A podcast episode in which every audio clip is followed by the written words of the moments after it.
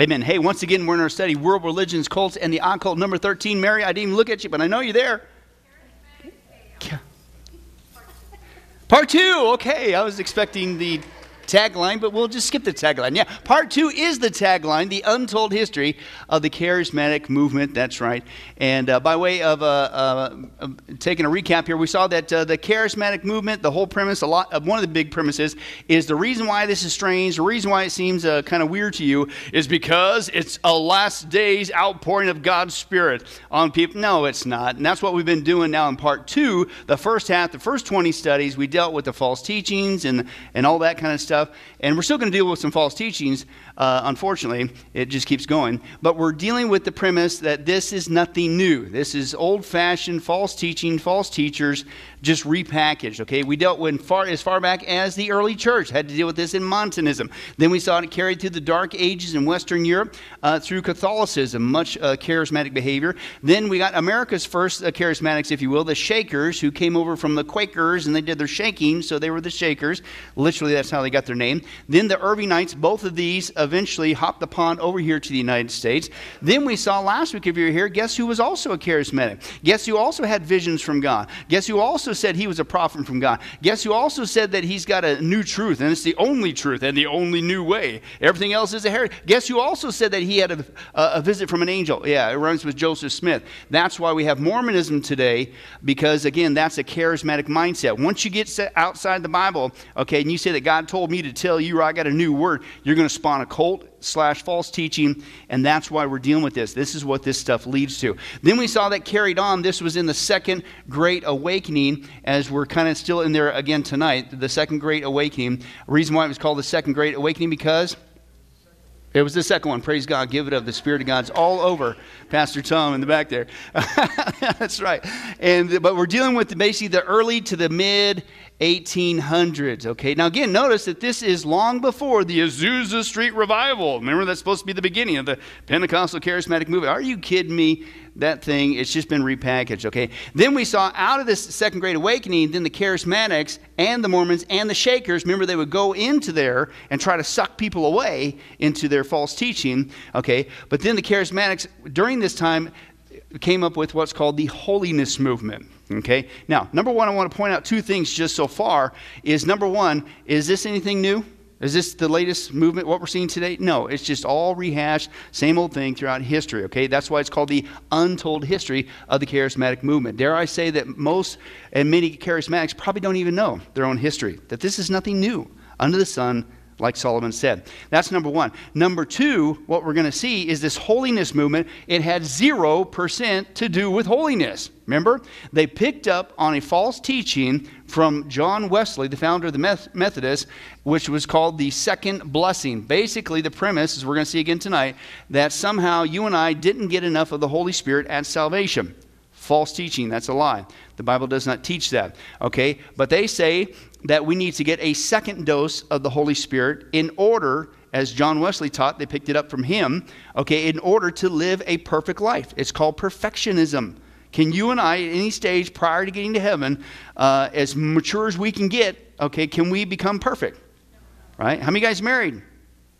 You know exactly what I'm talking about, right? That person you married, guess what? They may say they're perfect, mm, but they're not right? I'm not saying they're not spiritual, okay? Now, we saw what's sad is the Bible says that over time we hopefully grow in Christ. We do want to grow in Christ. We don't want to just, well, I'm just going to sin. I can't be perfect, right? You don't want to do that and have a lackadaisical attitude. Rather, what you need to do is read Galatians 5, okay? And we saw that if you walk and live and keep in step with the Spirit, okay, then you will not fulfill the lust of the flesh. So the Christian life is not you're going to become perfect, you can't, but hopefully as you mature, you don't become sinless, you but you sin less, right? That's the process of maturity. Now, my point is this whole holiness movement, which has nothing to do with holiness, okay, uh, will not lead to that sinning less. It will not, because you're not being taught how to walk and live and keep in step with the Spirit. You're chasing something that the Bible says never to chase after, and it can't deliver. And so, guess what? You're not going to grow in true maturity. Okay? And it's easy to demonstrate that these people who even say that they have this second blessing, this second outpouring of the Spirit with evidence of speaking in tongues, by the way, again, their tongues is not even the biblical gift. Even when it was in function, it's gibberish, and the Bible never teaches that. But they say that when they have it, then somehow now they have the power, okay, to achieve perfection. They still teach it today. Okay, in fact, we're going to see tonight, they believe, I'm going to read some of their doctrinal statements from some of these, their denominations. It's the biggest thing you should ever achieve as a Christian. That's how much they believe in this second blessing thing. Okay, uh, but it's not going to happen. Okay, uh, and we know it doesn't work because guess what? We see their lives too. Right?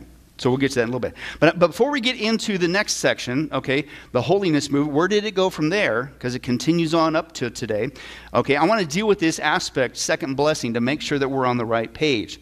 Okay, this, the term second blessing, uh, while it is taught in the bulk of charismatic churches, and again, second blessing means that somehow after you get saved, that you need a second dose of the Holy Spirit in order, uh, with evidence of tongues, uh, gibberish, if you will, uh, in order to be perfect. That's what they teach. It's, but the, the problem is, it's found in the bulk of their churches, but guess what? It ain't found in here. Shocker. Okay. Now, why would somebody do something like that? Well, again, what's your premise? Uh, God told me to tell you. They get their truth outside the Bible. So you make anything up, right? Now, if you can't make it up, then you go search the scripture and you try to twist scripture to make it fit the thing that you just made up.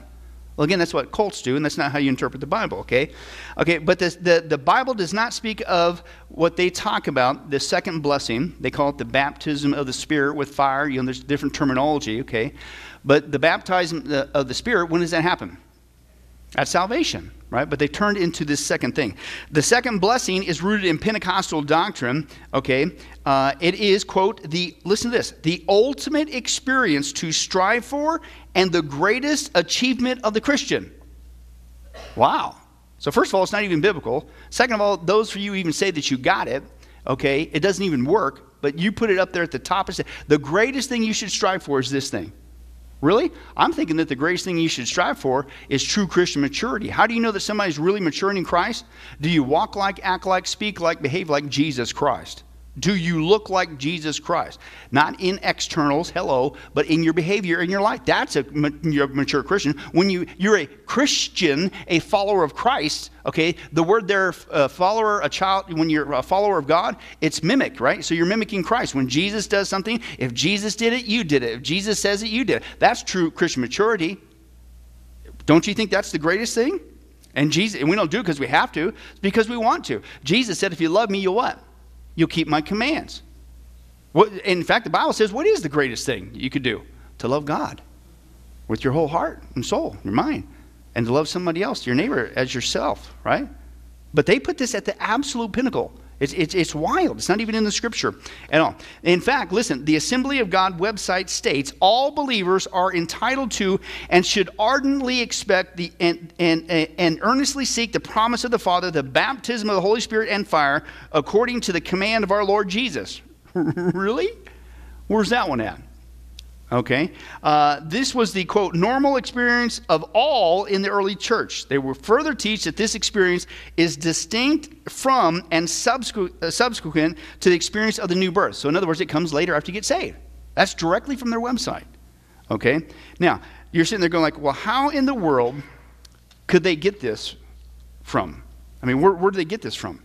Okay. Well, believe it or not, they actually pull out scriptures and uh, unfortunately, shocker, it's out of context. I want to get to that. Uh, but by the way, let me give you so this the confusion about the baptism of the Spirit, okay, uh, leads to obviously confusion in doctrine and teaching. That's what we're seeing today. But the baptism of the Holy Spirit that we know scripturally, also known as the sealing of the Holy Spirit, the indwelling of the Holy Spirit, that happens at salvation. Romans 8 9, Ephesians 1 13. And listen, we are never we are never commanded to seek it or pray for it. When you become a born again Christian, bang, you're indwelt with the Holy Spirit. It ain't like, okay, you got saved, now you better start praying big time. And that's a whole other aspect maybe we can get into later. But you know, that's it. You got to pray it through, brother. You got to be here and you got to just keep on praying. You got to pray. Okay, uh, dude, it's been eight hours. I know, but you got to pray it through, man. I'm telling you, something's going to happen. And I think sometimes people just start speaking gibberish because they just want to go home. I got to get out of here. I'm not joking. You hear testimonies of people that have come out of that? They'll say it was just a lot of high, high pressure. You know, they come in, I'm just, I'm just, I'm so sick of this and nothing's happening. This is a bunch of baloney, but I'm just going to do it so I can go. So, and they just make stuff up. But anyway, so, so they're going, but oh no, no. See, the Bible teaches this second outpouring of God's Spirit. Okay? Now, it's a misunderstanding of the transitional book as you transcend from the Old Testament to the New Testament, okay, and that is the book of Acts. Remember, we've been in that before. But open your Bibles to Acts chapter 10. Acts chapter 10. Now, there is a, an account early on after Pentecost, the birth of the church, when the Holy Spirit of God came upon the first believers and they spoke in tongues, literally glossolalia languages, by the way, known languages, as defined by the text. Okay, but then early on, there were a couple accounts in Acts that you see a delayed response in people getting the Spirit of God. Now, what we're going to see scripturally is, first of all, this was only early on, and it was only for the apostles to get it through their head that it wasn't just that we're switching from the Old to the New Testament. Oh, by the way, the reason why the apostles had miracles and signs and wonders when those gifts that are not in function today were back then, remember the reason why? Because it was a big deal that people were going, hey, we don't need to follow the Old Testament anymore, right? We have a new covenant, a New Testament. So people their whole lives, including the early church, who was made up originally of all Jews, okay, who got saved, okay, that's a big deal. So how, how are they, how are you, how's that going to be verified? Well, these guys not only come and say it, but they show they have this power. And then once it's been established, do they need to keep doing that? No. And that was again with tongues interpretation. That was a sign gift, okay, as well. Same thing we're going to see with this initial delay in receiving the Spirit. It's not a normal experience. It was the other thing that had to be verified. Not only the switching of the Old Testament to the New Testament and finally getting it through people's heads. Okay, wow, God demonstrated it was true. It was this it was that people can get saved, not just the Jews, but the Gentiles right? Now remember, the early church was made up of who? The Jews. Now, Jesus even told them, He says, Man, you're going to be my witnesses, and you're just going to be stuck in Jerusalem because it's just for the Jews. No, what did He say? You're going to be my witnesses to Jerusalem, to Judea, Samaria, to the ends of the earth, right? But guess what? You also read through the book of Acts, uh, even after Jesus told them, right, they weren't moving, were they? So what did God do? He allowed persecution to come, and then what? He used that as a tool, and they finally spread out right? But you started to see Gentiles getting saved, right? So, man, first of all, it's like, are you kidding me? We're moving from the Old Testament to the New Testament. Talk about a radical change. But these, these, these, these Gentiles can get saved? Yeah. So you, you got to put Acts is the church living it live. They're transcending from the old to the new, not just the Jews, but now Gentiles can be saved. So that's kind of a thing to, they got to get used to. So, how does God verify that this, in fact, is real, just like it really was that they moved from the old to the new?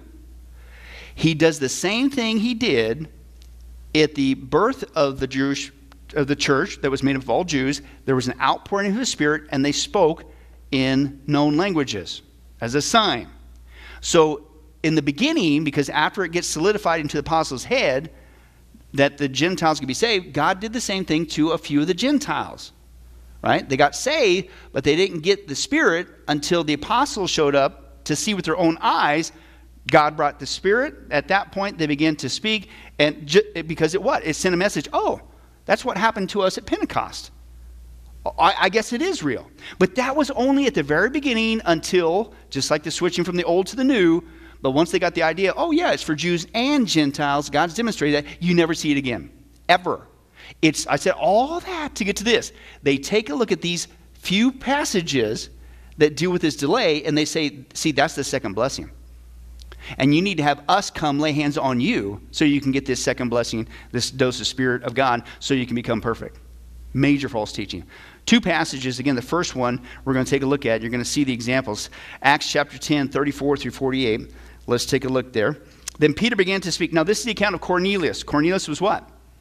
He was a Gentile, right? And he gets saved, right? Are you what? Gentiles get saved? Watch how God proves to Peter, the apostle, that, yeah, they can get saved too, bud. Watch this. Then, for, then Peter began to speak. I now realize how true it is that God does not show what? Favoritism. Why? Because Everybody can get saved now.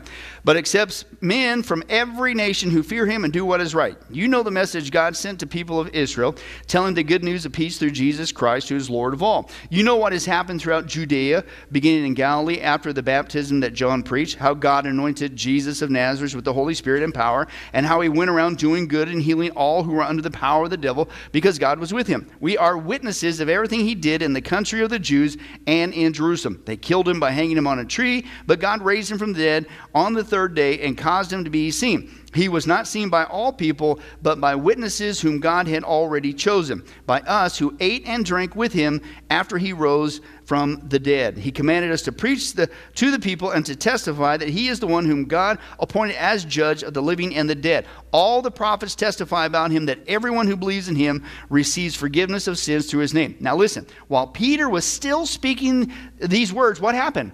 Bang! The Holy Spirit came on all who heard the message. The circumcised believers, the Jewish guys there with Peter, who had come with Peter, they were what? What? They're astonished that the what? The gift of the Spirit had been poured out even on who? Even the Gentile. Are you serious?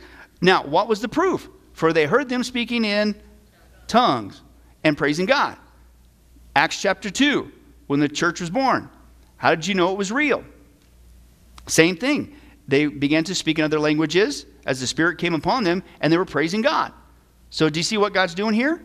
They were just like, What? Gentiles get saved? Oh, in case you doubt, bang, here's the Spirit. And they did the same thing he did in Acts 2. You getting it? And then Peter said, Hey, can anyone keep these people from being baptized with water? They received the Holy Spirit just as we have. So he ordered them to be baptized in the name of Jesus. Then, then they asked Peter to stay with him for a few days. Now, back up to Acts chapter 8. Acts chapter 8 we're going to see another encounter. And again, this is just in the very beginning, just until the message is drilled into the early church's head via the apostles that yes, the Gentiles can be saved. There, eh, from that point, there's never a delay. When somebody is saved, you're instantly indwelt with the Holy Spirit. Okay?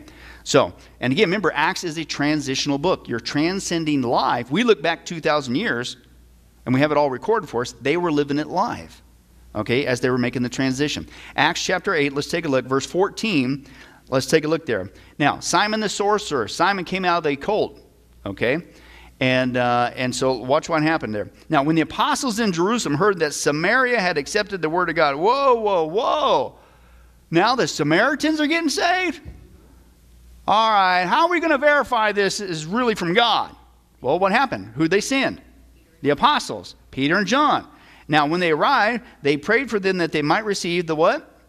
The Holy Spirit, because the Holy Spirit had not come upon any. That's because they needed a second blessing of God. That's big. No, it's not at all what's going on there. They had simply been baptized into the name of Jesus. Then Peter and John placed their hands on, and they what?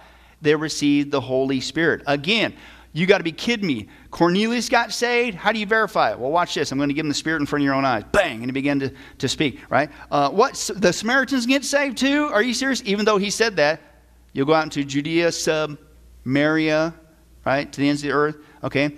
And so he does it right before their very eyes. Now, uh, so that's the delay. But again, this is just in the beginning. This is not normal procedure. It's just until they get it through their heads. Yes, the Gentiles can be saved. Oh, by the way, we're not going to go there. As early as what Acts 15, when they had the early church uh, uh, council in Jerusalem, and they said they said, "Oh man, these Gentiles are getting saved right and left." Left, and they created a list to give to the Gentiles of things to refrain from. And a lot of it was just not to freak the Jewish people out, like eating meat with sacrifice of blood, you know, with blood still and stuff like that, and sexual immorality. Okay? Notice in that list they mention nothing about, and you better pray real hard to get a second dose of the Holy Spirit of God. You better need speaking in tongues. They don't mention any of that stuff. And if that was such the priority uh, in the so called Christian life, then why didn't they ever mention it? Whether it be tongues or a so called second blessing. But they don't. But now listen to this. Keep reading and you're not only going to see that this delay of the Spirit was very temporary, only to get the message across, and then it's always instantaneously when you get saved, because there's no need to keep doing it, right?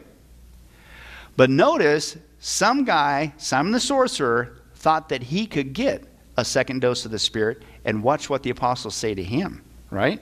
Let's keep reading now. Uh, verse 18. Right? So when Simon saw that the Spirit was given by laying on the on of the apostles' hands, and again, it happens at salvation now, but then it happened, and he was there, he saw it, right? But he thought that this was some special power they had, and that, listen to what he said. And he offered them what? Money. And said, Give me also this ability so that everyone whom I lay my hands may receive the Holy Spirit. And Peter answered, This is actually cleaned up. I'll give you the actual Greek in a second. May your money perish with you. In the Greek, you really know what it's saying? To hell with you and your money. It's very strong words. And here's why he rebuked him because you thought you could what? Buy the gift of God with money. You have no part or share in this ministry because your heart is not right before God. Repent of this wickedness and pray to the Lord. Perhaps He'll forgive you for having such a thought in your heart wait a second there. So here we see that this delay of the Spirit, these passages the charismatics bring up that say, oh, this is proof. It's, a, it's, a sec- it's after salvation. That was only temporary, only to get the message across. So mistake number one. Number two, those who thought that they could get a second dose of the Spirit even offer money. Oh, by the way, these people that are supposedly having this ability to lay hands on you so you can get a second dose of the Spirit, so you can supposedly be perfect and speak in tongues, uh, usually what do you got to do? you got to pay money, don't you? You got to pay money to go hear that speaker, get his books, learn the techniques, go to the course and all that stuff, or make into the conference. That is exactly today. It's like you stopped reading. Keep reading. And the apostles rebuked people thinking they could get another dose of the Spirit of God and even have the power themselves to do it to other people. To hell with you and your money, the apostles say. Now, and yet, now today, you would say, that's the greatest thing that a Christian should strive for. Wow. Talk about twisting of the scripture. Oh, and by the way, so much for sinless perfection. yes, that's a big sin right there, right? Okay, but the problem is, it's not true. Anybody, it's the same thing with the word faith teachers, right? They say you just got to have enough faith. You know, we'll eventually get into how that all got started too, Lord willing. Uh, but really, so if I just have enough faith, then I can be have all the wealth I want. How does that work out? Well, it works out good for them because you got to pay them to get these things, right? But not the average Joe. Oh, oh, and this one's my favorite. You could also have perfect health. Really, how's that working out for you? Right? I'm watching you over 30 years now, uh, Finny Ben. I mean, Henny Ben, or whatever your name is. Uh, and uh, dude, you're getting wrinkles way more than I'm getting. your face is sliding off. What's the matter? Your face sliding down? What's going on? How come you don't have perfect health? It doesn't work. And folks, I'm telling you, this whole idea that you can become perfect, and these people believe. They've now got a second blessing because they went through the thing, they did all the routine, they paid the money, and they the hoopla, and they supposedly speak now in gibberish and all this stuff, and now they're perfect. Are you kidding me? No, you're not. One guy shows it. Let's take a look. I went to my 10th year reunion, talked to a young fellow named Chuck. His wife had become a Christian and had gotten into the movement. I got to visiting with Chuck, and he said he no longer went to church. And I said, How come? And he said, Because he couldn't get it. I said, Get what? Get it. He couldn't get the great, whatever you get. It didn't come on him. And now I didn't have time to do a little study in pneumatology there with him, but he would he'd pretty well punted because obviously God just didn't love him, so he gave it up. So there's a problem when you don't get it. I'll tell you another problem. It's when you do. Because you now have something that the rest of the family doesn't have. Now, there's a difference in the body of Christ as far as difference in gifts. Mine is in teaching, another man's is in administration, another man's in service, another man's in giving, another man's in leading. But there is no spiritual gift that heightens your relationship to God. And yet, this is what we've done to this idea of tongues, and we've uh, coordinated it with the receiving of the Holy Spirit. And you have something now, logically speaking, that not everybody else has, and you have to say consistently that the rest of the body of Christ would be better off if they were just like you. Now, that is proud. And I'll tell you what else it is. You have in the church now the haves and the have nots. And that is divisive.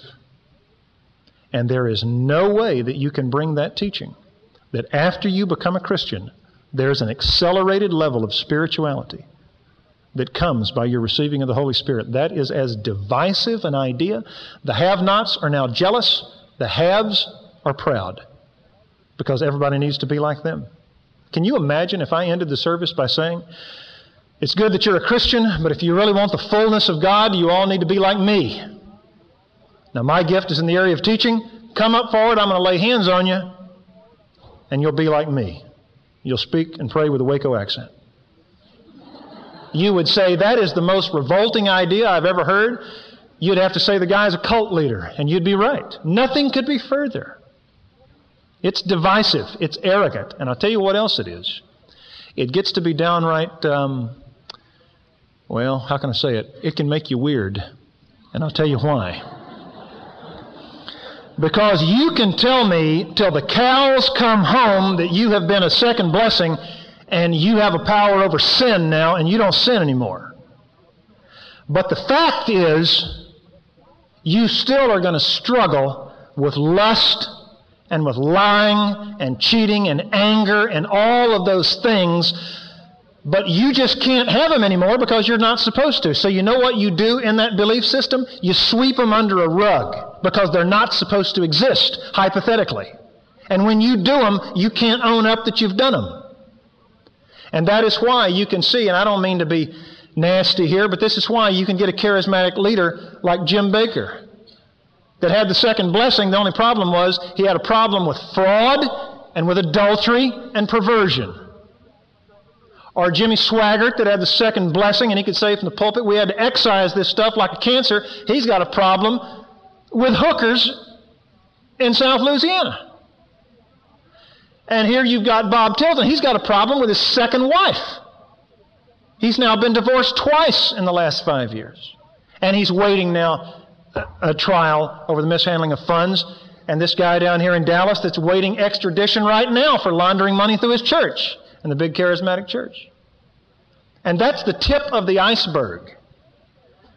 Now, you can say all day that I've got the second blessing and I don't sin. I know for a fact you do because I've had to counsel these folks. So if I sound emotional on it, it's because I am. Because I have to deal with the residue of this movement. I want you to know your pastor has not received any great second blessing. I have not yet learned the blessedness of the first blessing. I have not yet plumbed the depths of the glories of Christ. And in Him we are made complete. Amen. I got everything I need at salvation. I got everything I need right here for life and godliness. And as I grow in maturity, I can become more like Christ, not become sinless because he was the only sinless one. But I can sin less as I learn daily, Galatians 5, to walk and live and keep in the stead of the Spirit. That's what needs to be taught. So just as the apostles rebuked Simon the sorcerer, thinking that he could get a second dose of the Spirit, folks, these people in love need to be rebuked as well. It's a bunch of baloney. It doesn't even work. So that I just want to clarify before we move on we're all on the same page because they're going to come back with supposed scripture like these passages out of context and say, oh no, right there. And if you don't understand Acts and how it's a transitional book, you might get duped yourself. So I wanted to clarify that. Holiness movement. So where did it go for the holiness movement? Well, again, we're dealing with the time frame of the Great Awakening, early through the mid uh, 1800s. Well, then a guy came along who picked it up as well and preached it at these uh, at the Awakening, and that was a guy named Charles Finney. Charles Finney. Okay, serious, serious looking guy here, as you can see. And um, it could have been a bad day. Maybe somebody ran over his cat on the way to the Photoshop store. I don't know. I mean, but at least his uh, cousin Herman showed some emotion.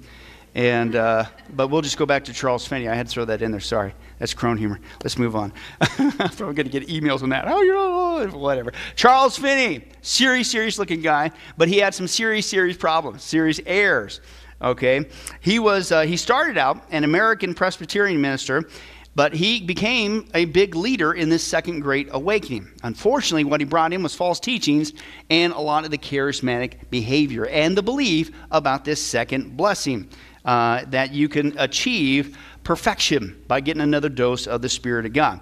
Uh, he's also the one, if you ever wonder where this came from, he was the first preacher to employ the method of altar calls to encourage people to make a decision for Christ. This is where it came from, came from Finney. He preached again. He did do some good things. And again, that's what, you know, you see some of the charismatic communities, you know, they do some good stuff. I'm not saying all bad. But again, that's good, but that doesn't mean you can't say, but you're teaching false teaching here and destroying lives, right? Uh, it, let me give another point. Do Mormons do good stuff? Well, I guess we can't say nothing because they're doing some good stuff. What about Jehovah's Witnesses? All right, they got a new word from God, but they do good stuff. Right? No, it's the same thing. So he did do good, good stuff, some good stuff. He actually preached against slavery at that time. That's great. He fought against, uh, fought for abolition. He cared deeply for the African American civil rights. He supported the Underground Railroad efforts to rescue slaves. That's fantastic. But the guy did a lot of unfortunate stuff and uh, false teaching. Uh, the Second Great Awakening, just to give you a contrast, the First Great Awakening uh, had its roots more in what would be considered Calvinism, right? Focusing more on the sovereignty of God, God's mercy, and, uh, and things of that nature. The Second Great Awakening was more what would be considered Arminian. Now, if you're not familiar with the Calvinism Arminian debate, that's a, a, a big issue. But basically, Arminianism, Jacobus Arminius, okay, tried to take on Calvin, got slaughtered. And uh, but basically, uh, uh, Arminius is basically the idea that uh, you could lose your salvation. Right, is, is one of the many things. Okay, and again, so you're getting some of this into the second great awakening. Basically, the first great awakening, okay, I would say is probably a more biblical experience. Not that there wasn't biblical good stuff going on in the second, I'm not saying that. But what happened is the charismatic behavior attached itself to that started to infiltrate that, came out of that, and as we're going to see if we can get that far tonight, it went beyond the Great Awakening and really began to spread. Okay? So I just want to bring that up. Well, this is Charles Finney. This is his mindset. Now, let me give you an idea of just how many false teachings, other than even just the second blessing false teaching, he taught during this time frame. He denied that mankind had a sinful nature inherited from Adam. Whoa. Uh, he also said that Christ's death on the cross, according to Finney, was not a payment for sin as much as it was a demonstration that God was serious about keeping the law. Whoa. So, with your so called altar calls, what were you guys, what were you having people come forward to receive? What? Uh, anyways, Charles Finney is also, again, known for Christian perfection. Again, coming from uh, Wesley, this idea that you can become sinless. Now, according to Finney, only when we are truly willing to give up all sin, yielding absolutely to God's will, can we be filled with the fullness of God. He also maintained that even when Christians desire this perfection and pray for perfection with agony, you got to pray it through. Oh, for, I, well, I've been here for two days. I haven't eaten. I don't care. Pray, pray. Right? That's a very uh, common behavior. They still, though, he says, only think themselves willing to be perfect and may indeed be deceiving themselves as to the true motive. So, in other words, you're never really going to know. Have fun. You might be lying to yourself, but just keep praying. Is this starting to sound a little bit legalistic? Yeah, because this is what it also looks at. I'm not saying it doesn't ever happen in um, non charismatic churches, but one thing you find a lot in charismatic churches a lot of legalism you know, you got to have your hair up. You can't wear makeup. You got. We'll get to that in a little bit. Charles Finney was he correct? Absolutely not. Does God require us to be perfect before we can have full fellowship with Him? Are you kidding me? Right? But again, that's one of the things that he taught. Paul says the law was our guardian until Christ came, that we might be justified by faith. And this means that the law showed us our inability to be perfect. Therefore, we needed a Savior. We needed Jesus Christ. The law showed us I can't be perfect. I need a Savior. I need Jesus. That's the purpose of the law. Right? It's not that somehow that you can get this second uh, experience later and speaking in tongues is evidence of that, and now you can be perfect. Nowhere are you going to see that in the scripture with them. Only when we're honest with ourselves can we begin to make progress as believers. And part of that honesty is to admit that we are fallen in desperate need of Christ's righteousness. And I love this. Remember, they believe with this teaching that you become perfect, you become sinless. You might want to read this verse, 1 John 1 8 through 9. So when these people say, I've got the second blessing and I am now have the power uh, to be sinless, really? 1 John 1 8 9 says, If we claim to be without sin, we deceive ourselves, and the truth is not in us. But if we confess our sins, he's faithful and just and will forgive us of our sins and purify us from all unrighteousness. So, are these people also being taught that you shouldn't even ask for forgiveness when you sin?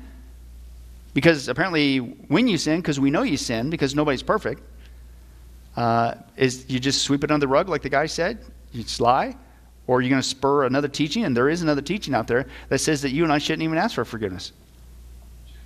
It's crazy stuff that's going on in the church today. The Bible makes it clear that only perfection, the only perfection we can gain, was given to us on the cross and that we are not only justified but also sanctified by the offering of Christ, Hebrews 10, and faith is what saves us and faith is what changes us. Okay? So that's just the tip of the iceberg of what's going on with Charles Finney, and it wasn't just the second blessing. This is all kinds of unfortunate uh, false teaching uh, as well. Now, uh, where did it go from Charles Finney? So he was bringing this into the Great Awakening, the Second Great Awakening, right? And so people were coming forward and leaving with, unfortunately, this mindset. So it started to spread from there right? Well, then it began to go to this place called Oberlin, Oberlin College, okay, in Ohio, because he became the president of that, okay? And then so now students are being taught this, okay? Uh, now, they again, they did some good things back in the day, certainly for that day, right? Oberlin College of Ohio accepted students without regard to race or sex, okay, that's good. Uh, they were very active in ab- uh, the abolition movement, the Underground Railroad, uh, and things of that nature. So that's good. In fact, uh, the first guy who was the president, who Charles Finney took over, was a guy named Asa, Asa Mahan. Okay? Now, Asa Mahan, okay, started out as the first president uh, after this college was started. Let me save my place here. This college was started in 18- 33. Okay, and it started by two Presbyterian ministers, John J. Shipherd and Philo Stewart. Now, listen to what their vision is. Perfectly godly, wonderful. This is what every school should do. This is hold the mindset. What's the purpose of an education? To get a good job. Because you need a good job to get a lot of money. Because you need a lot of money to buy these things that nobody needs to impress people you don't know who don't even care. Yeah! See, that's what it is today. But the founding of our country, the purpose of an education was to show yourself approved unto God, to be a better servant for the people around you, humanity, and for the cause of Christ. Now, listen to what they started this college with.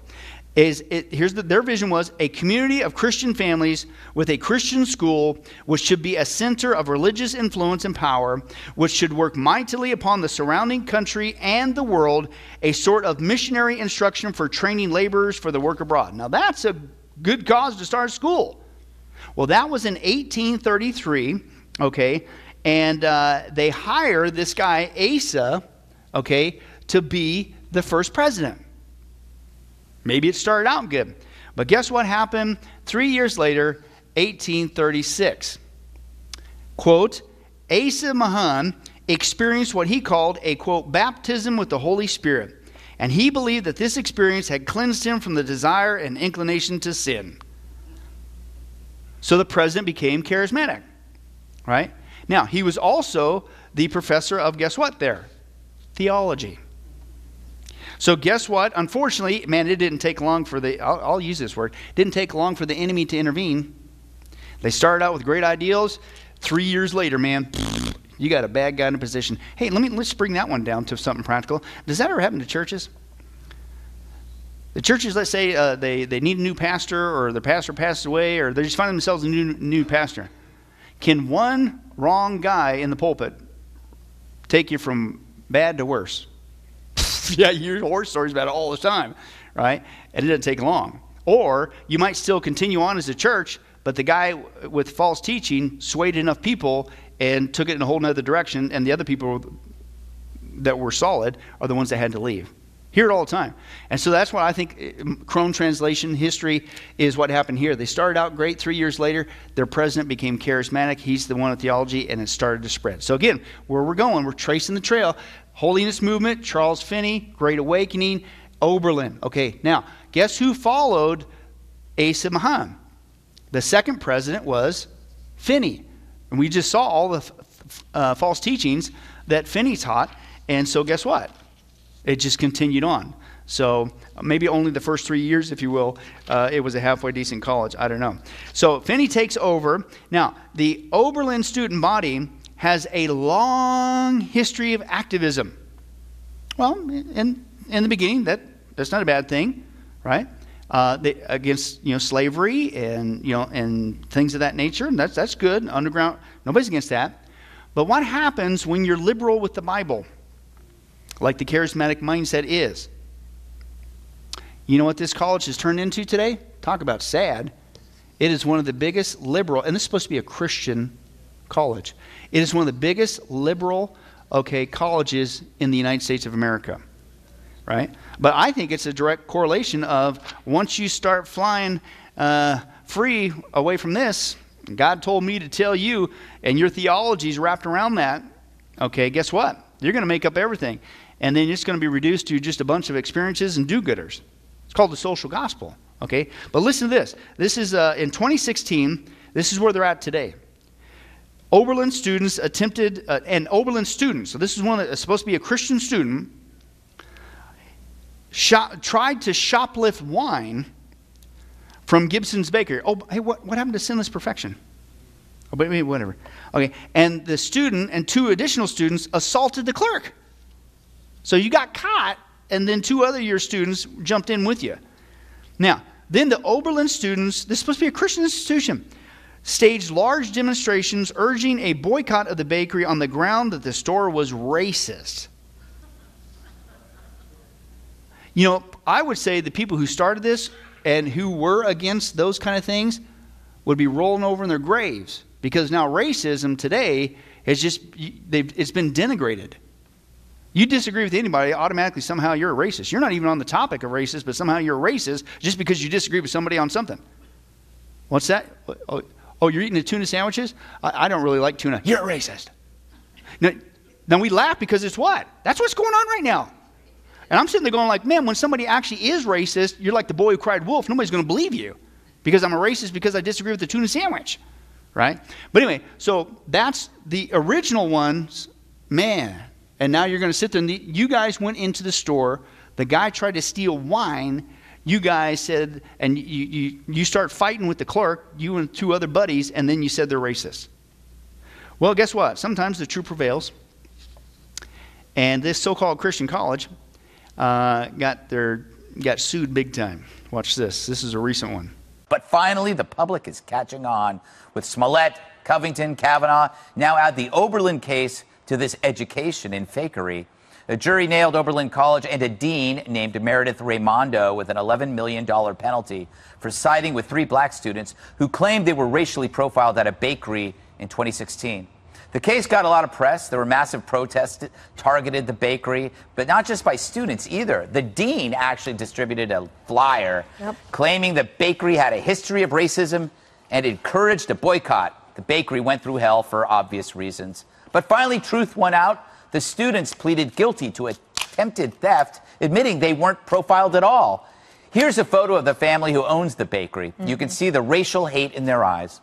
So, once again, what the media first promoted turned out false. Colleges are watching us and you. Calling the actions of Oberlin College in their handling of a student demonstration institutional arrogance, attorneys for a family owned bakery market harmed by those demonstrations asked a Lorain County jury to send a message that will resonate with other institutions around the country.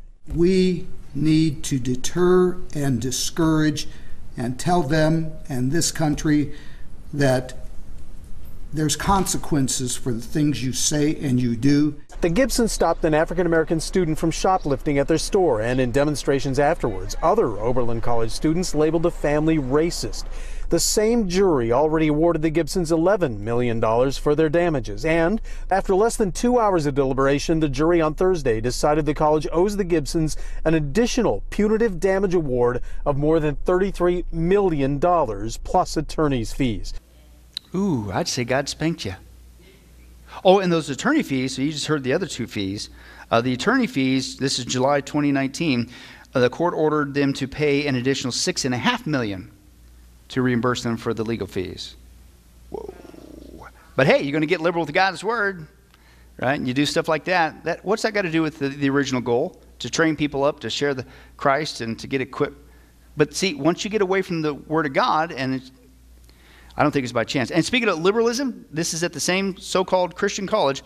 They are major, major advocates for homosexuality. LGBT. Oberlin is also known for its liberal attitude towards sexuality and gender expression. Oberlin has been consistently ranked among the friendliest college campuses, campuses for LGBT students, and you're supposed to be Christian. Uh, the founders must be rolling over in their grave, man. It's crazy. But again, I think it spills downhill. You get away from God's word, and you get all kinds of unfortunate teachings. All right, so so that's there. So we're now at the holiness movement. We've got the Great Awakening. You got Charles Finney, who was one of the the the big uh, proponents of the Great Awakening, but he brought that charismatic element and false teachings in. Then they begin this institution that had at least three possibly good years. with high ideals, but er, here comes the charismatic influx. Oh, by the way, I've shared with you the story. Uh, this does happen to churches. Um, I was just in uh, Iowa uh, preaching in a family Bible camp, and so I was talking with the other pastor there, and we were sharing horror stories. That's what pastors do, in case you're wondering, right? And we are going, "Oh yeah, well this happened to me one time. Oh yeah, well this happened to me one time." anyway, so I shared with him the story. He talks about he talk, told me a story about this church that uh, uh, one of the people there embezzled hundred thousand dollars. Got caught, and didn't think he did anything wrong. But anyway, so I said, "Oh yeah." I said, uh, "Watch this one." I said, "A pastor friend." uh, that I know uh, when I was pastoring in California, and, and where I'm going with this, right? Because these guys, I think this college got taken over by a charismatic mindset, and it's gone down into where it is today, unfortunately. Not a witness for Christ, that's for sure. But um, there was a, a um, charismatic church in the community, and a lot of the charismatic people came into this Baptist church. And that's fine. If you want to come here, uh, same thing here. I don't care. Whatever, you can come here right? But they, they were kind of not impressing that they wanted to have a little bit more of a charismatic feel to the so called worship service. But the pastor being, no, sorry, that's not us. That's not what we're doing. It's not biblical. We're not doing it. Right? But they came and whatever, and they interspersed themselves and, and whatever. He goes on, this is true story. He goes on vacation for two weeks.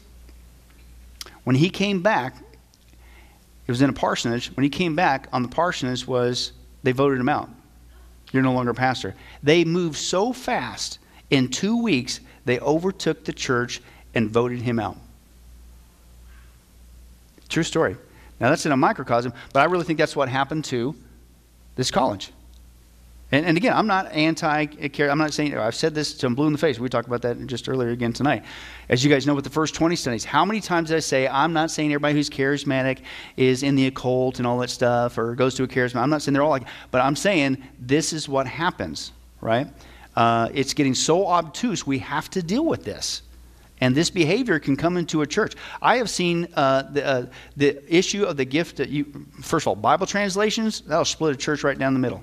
Number one. Number two, what we're seeing today, the homosexual uh, issue, split a church right down the middle. Which to me, I don't, why is there a split? It's pretty clear in the Bible, but whatever, right? Uh, but the other issue, the gifts of the Spirit, i.e., a charismatic flavor, that'll split a church right down the middle. Now, the reason why I say that is because guess what? After Oberlin, it moves to conferences, right? Right? Let, let me explain what, what that is. And we're chasing the trail. And what you're going to see after the conferences is it leads to split after split after split after split because that's what this does. It just, it just, it's, and that's why it's hard to get a, a wrap on the, the full beliefs of much of the charismatic community is because there are so many splits even within their own uh, uh, section, if you will. But basically, from the Second Great Awakening, Charles Finney's influence, everybody jumping on from the holiness movement, which had nothing to do with holiness. It was about that second blessing thing, sinless perfection, false teaching from Charles Wesley, goes to this college, what he heads up. Now it goes to uh, conferences, right? They basically, now we're past the Great Awakening. Now you're, you're, you're outside the, a civil war, and so they start getting nostalgic. And they go, man, remember those days back in the Great Awakening? Right? And they start having more conferences, okay? And basically, except these conferences are now full blown charismatic, right? But it begins to infect other churches and begin to split. Let me give you some examples. Baptists began to fall for this, and they embraced the second work of grace, and they founded new denominations. Right? Causes splits where it goes, such as the Holiness Baptist Association, the Ohio Valley Association of Christian Baptist Churches of God. Uh, then, among the Anabaptists, And the brethren in Christ Church, they split off with the Calvary Holiness Church. Now, remember, uh, the phrase that they, a lot of them use is what? Holiness, but it has nothing to do with that. It just means this charismatic second blessing, false teaching.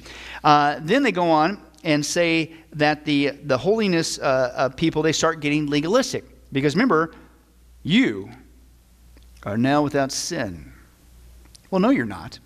But see, but you got to give the appearance that you are. So, how are you going to demonstrate to everybody that you've got this second dose of the Spirit, supposedly, with evidence of this gibberish stuff? And how are you going to prove outwardly to people that you don't have sin? Ah, and this is what churches still do to this day, folks. They create a list. They create a list of sins.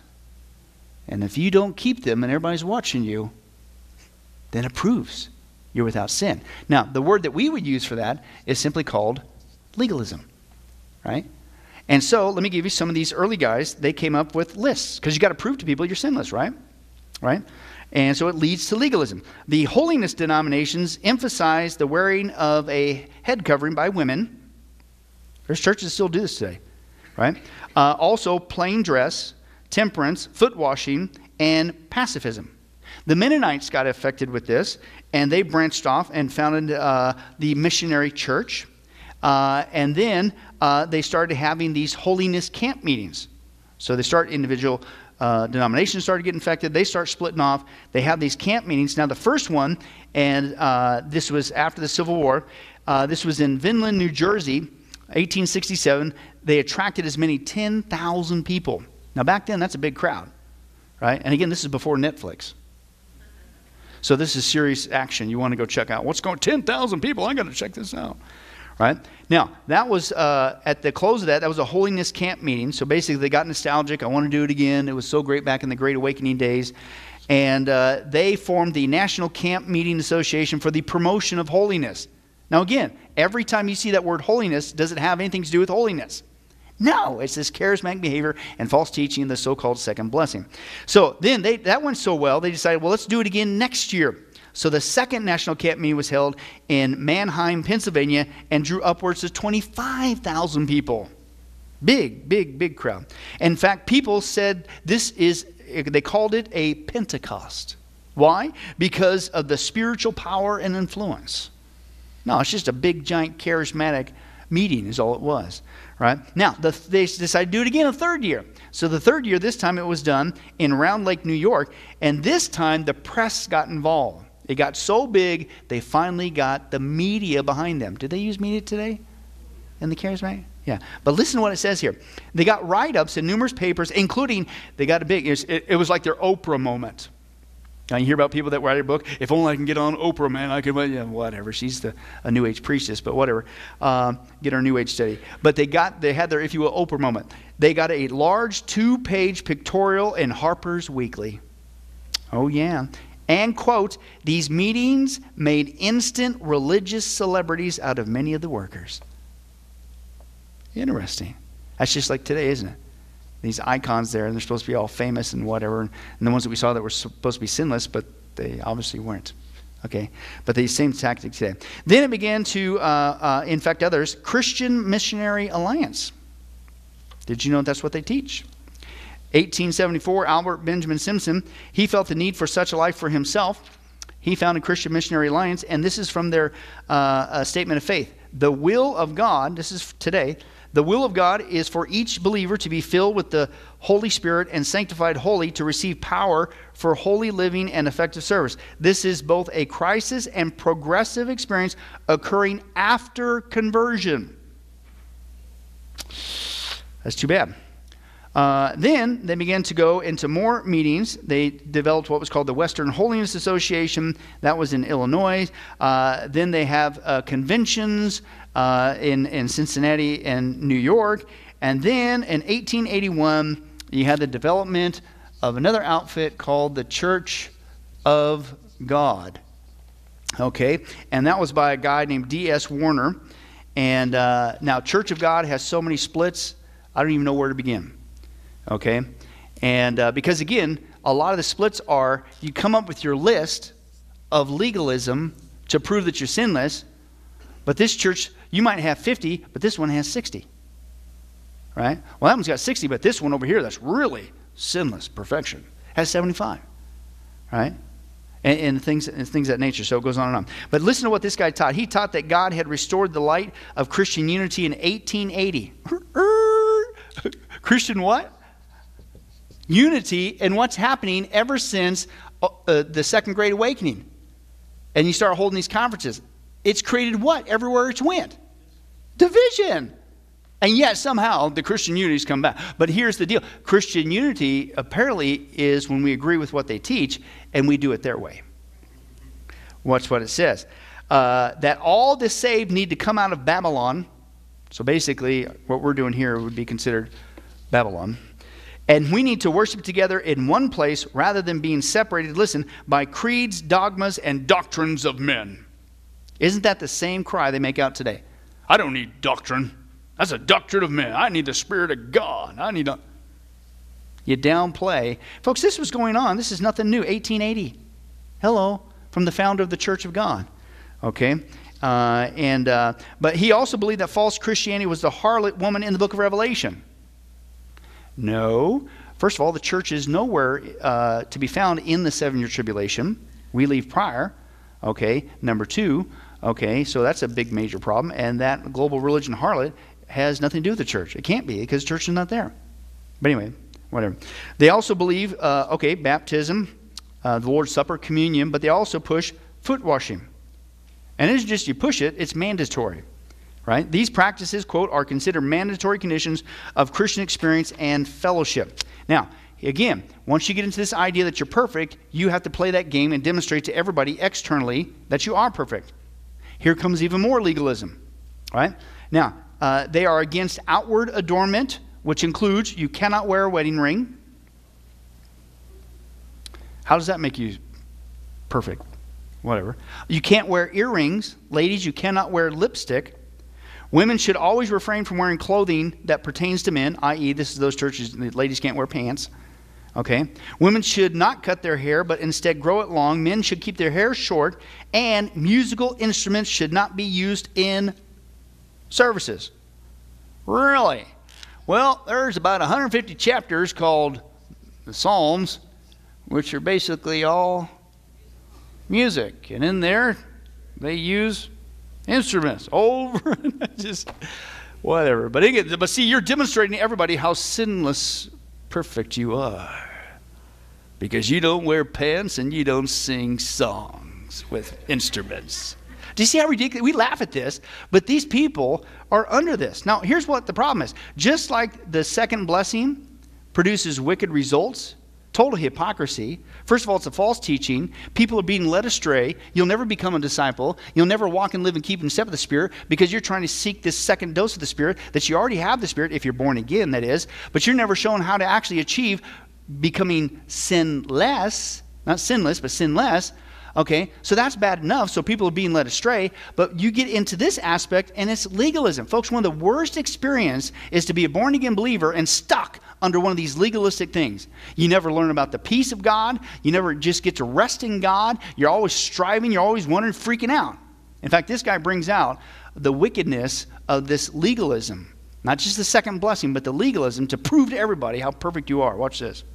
But here are seven battles that people commonly face that are signs they've been under the influence of a religiously legalistic, kind of environment that could even be spiritually abusive in many cases. One is the big one, which is performance based Christianity, which is my sense of approval and affirmation is based on what I do. I am loved for what I do. My identity is based on what I do, and it doesn't understand the grace and love atmosphere that God has created in Christ Jesus for us to engage in. So it prevents us from experiencing the true freedom that's available to us. Second is religious perfectionism which is this constant sense of I'm not doing enough, I'm not achieving enough, I'm not breaking through enough. It's just nothing's ever enough. So we're in a hamster wheel constantly. And this becomes a subliminal mindset in a lot of our spiritual interaction with God and even in our activities with each other. Third is self condemnation. Now, this is where you get hard on yourself, where you don't know how to love and accept yourself the way that God does, to give yourself grace because God gives that grace to you in process. His grace is available to help you overcome. It's His empowerment. It's His work on your heart. It's His activation. It's His ability working through you. And so we become very condemning on ourselves. The evil one speaks thoughts of accusation, and then we uh, come into agreement with it and get very hard on ourselves in our process. Many people are stuck because they're self condemned in their process, and condemnation never produces freedom. It keeps you stuck in the same pattern. Fourth is obsessive thinking, meaning that you ruminate and you stay on and you're constantly obsessed. Maybe you are obsessed about your sin issues and you're constantly obsessed about what you're working on or getting free from. Maybe you're obsessed about, am I right before God? It's one thing to say, hmm, I want to make sure that my life is right before God. It's another thing to be obsessed about it because now it's tormenting you. It's one thing to say, you know what, I want to walk in holiness. It's another thing to be obsessed with, I'm not holy, I need to walk in holiness, I need to make sure that I'm reading my Bible, make sure I'm fasting, make sure I'm doing all these things, and become obsessive. They become hyperactive in our lives. We don't have the peace in our minds and settling. And a lot of this can come out of being under a religiously legalistic environment that's toxic we become five very prone to guilt. Guilt is a manipulative mindset, and we sometimes attribute all our guilty feelings to being the work and act of God, which we need to get clarification in because guilt is a manipulative force, and God, His voice is not a guilt ridden voice. He is a God who's holy, He's a God of light, He's a God of love, He's a God of relationship.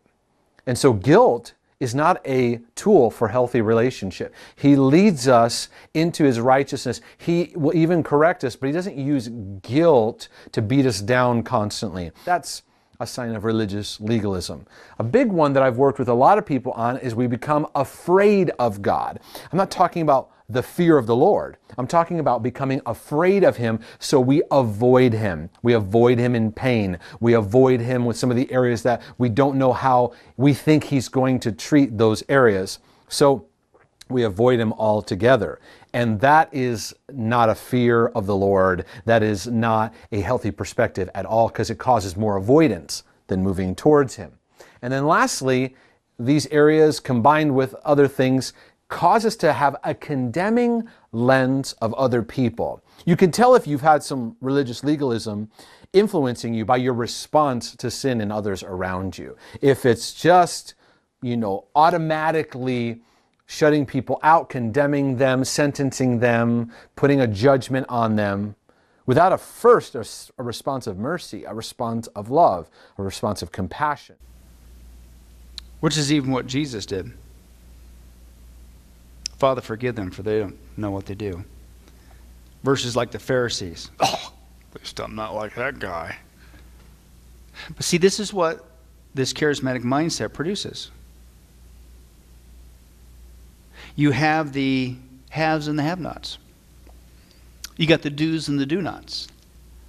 And that's the game. It creates division, it creates legalism, and it destroys. And it's a horrible false teaching. Now, I will say this as we get ready to close. Um, uh, I, I guess you could call it good news. There's been some rethinking going on in the Church of God legalism list, and it began in 1912. They softened up a little bit, Chris, in case you're wondering. Men were now permitted to wear long neckties. Whew, careful, revival's busting out. Okay. And by the 1950s, the movement no longer forcefully taught against mixed bathing, i.e., swimming, among the sexes, and you could finally have a TV in your house. Hey. Now, we joke about all that, but this is what this produces, okay, this mindset. Uh, and just for kicks, uh, the church uh, uh has a school of theology, if you can believe that, with all due respect, uh, in Anderson uh, as well. But anyway, so we're going to get to the next time. We're going to get to the next big one. I can't wait to get to this one because we're familiar with it, but we don't understand that they too, believe it or not, teach this false teaching, okay, that we've been looking at. And that is the 11th one, and that is these people called Salvation Army. They came out of that same time, and have you ever thought about that? Why do they wear uniforms? What's up with that? Even to this day, right? Why do they use military terms? Why are they called the Salvation Army? And things of that nature. And what do they really believe? Well, hey, Debbie, thanks for asking. You can see the logo there. We'll deal with that, Lord willing, next time.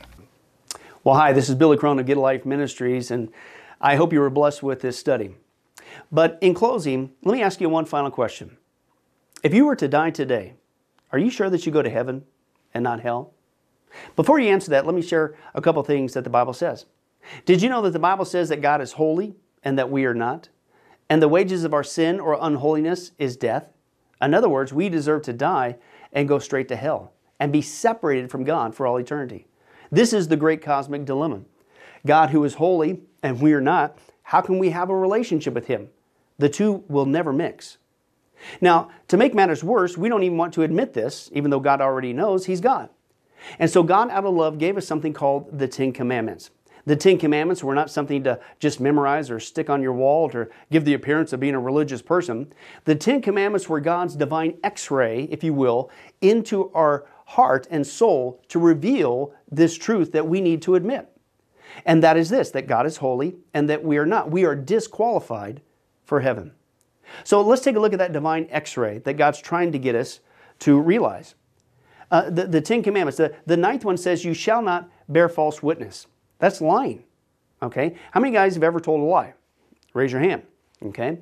Well, if you didn't raise your hand, you just did. You just told a lie because we've all done that. Well, that makes us a liar. The, another Ten Commandment says that you shall not steal. Don't ever take anything without permission. How many of you guys uh, have ever done that? Well, you guys already said you're a bunch of liars. All of our hands should have went up on that one. If we're being honest, God already knows. Folks, we've all taken something. We've stolen something, right? That makes us a thief. Another Ten Commandments says that you shall not use the Lord's name in vain. He's not just holy, even His name is holy.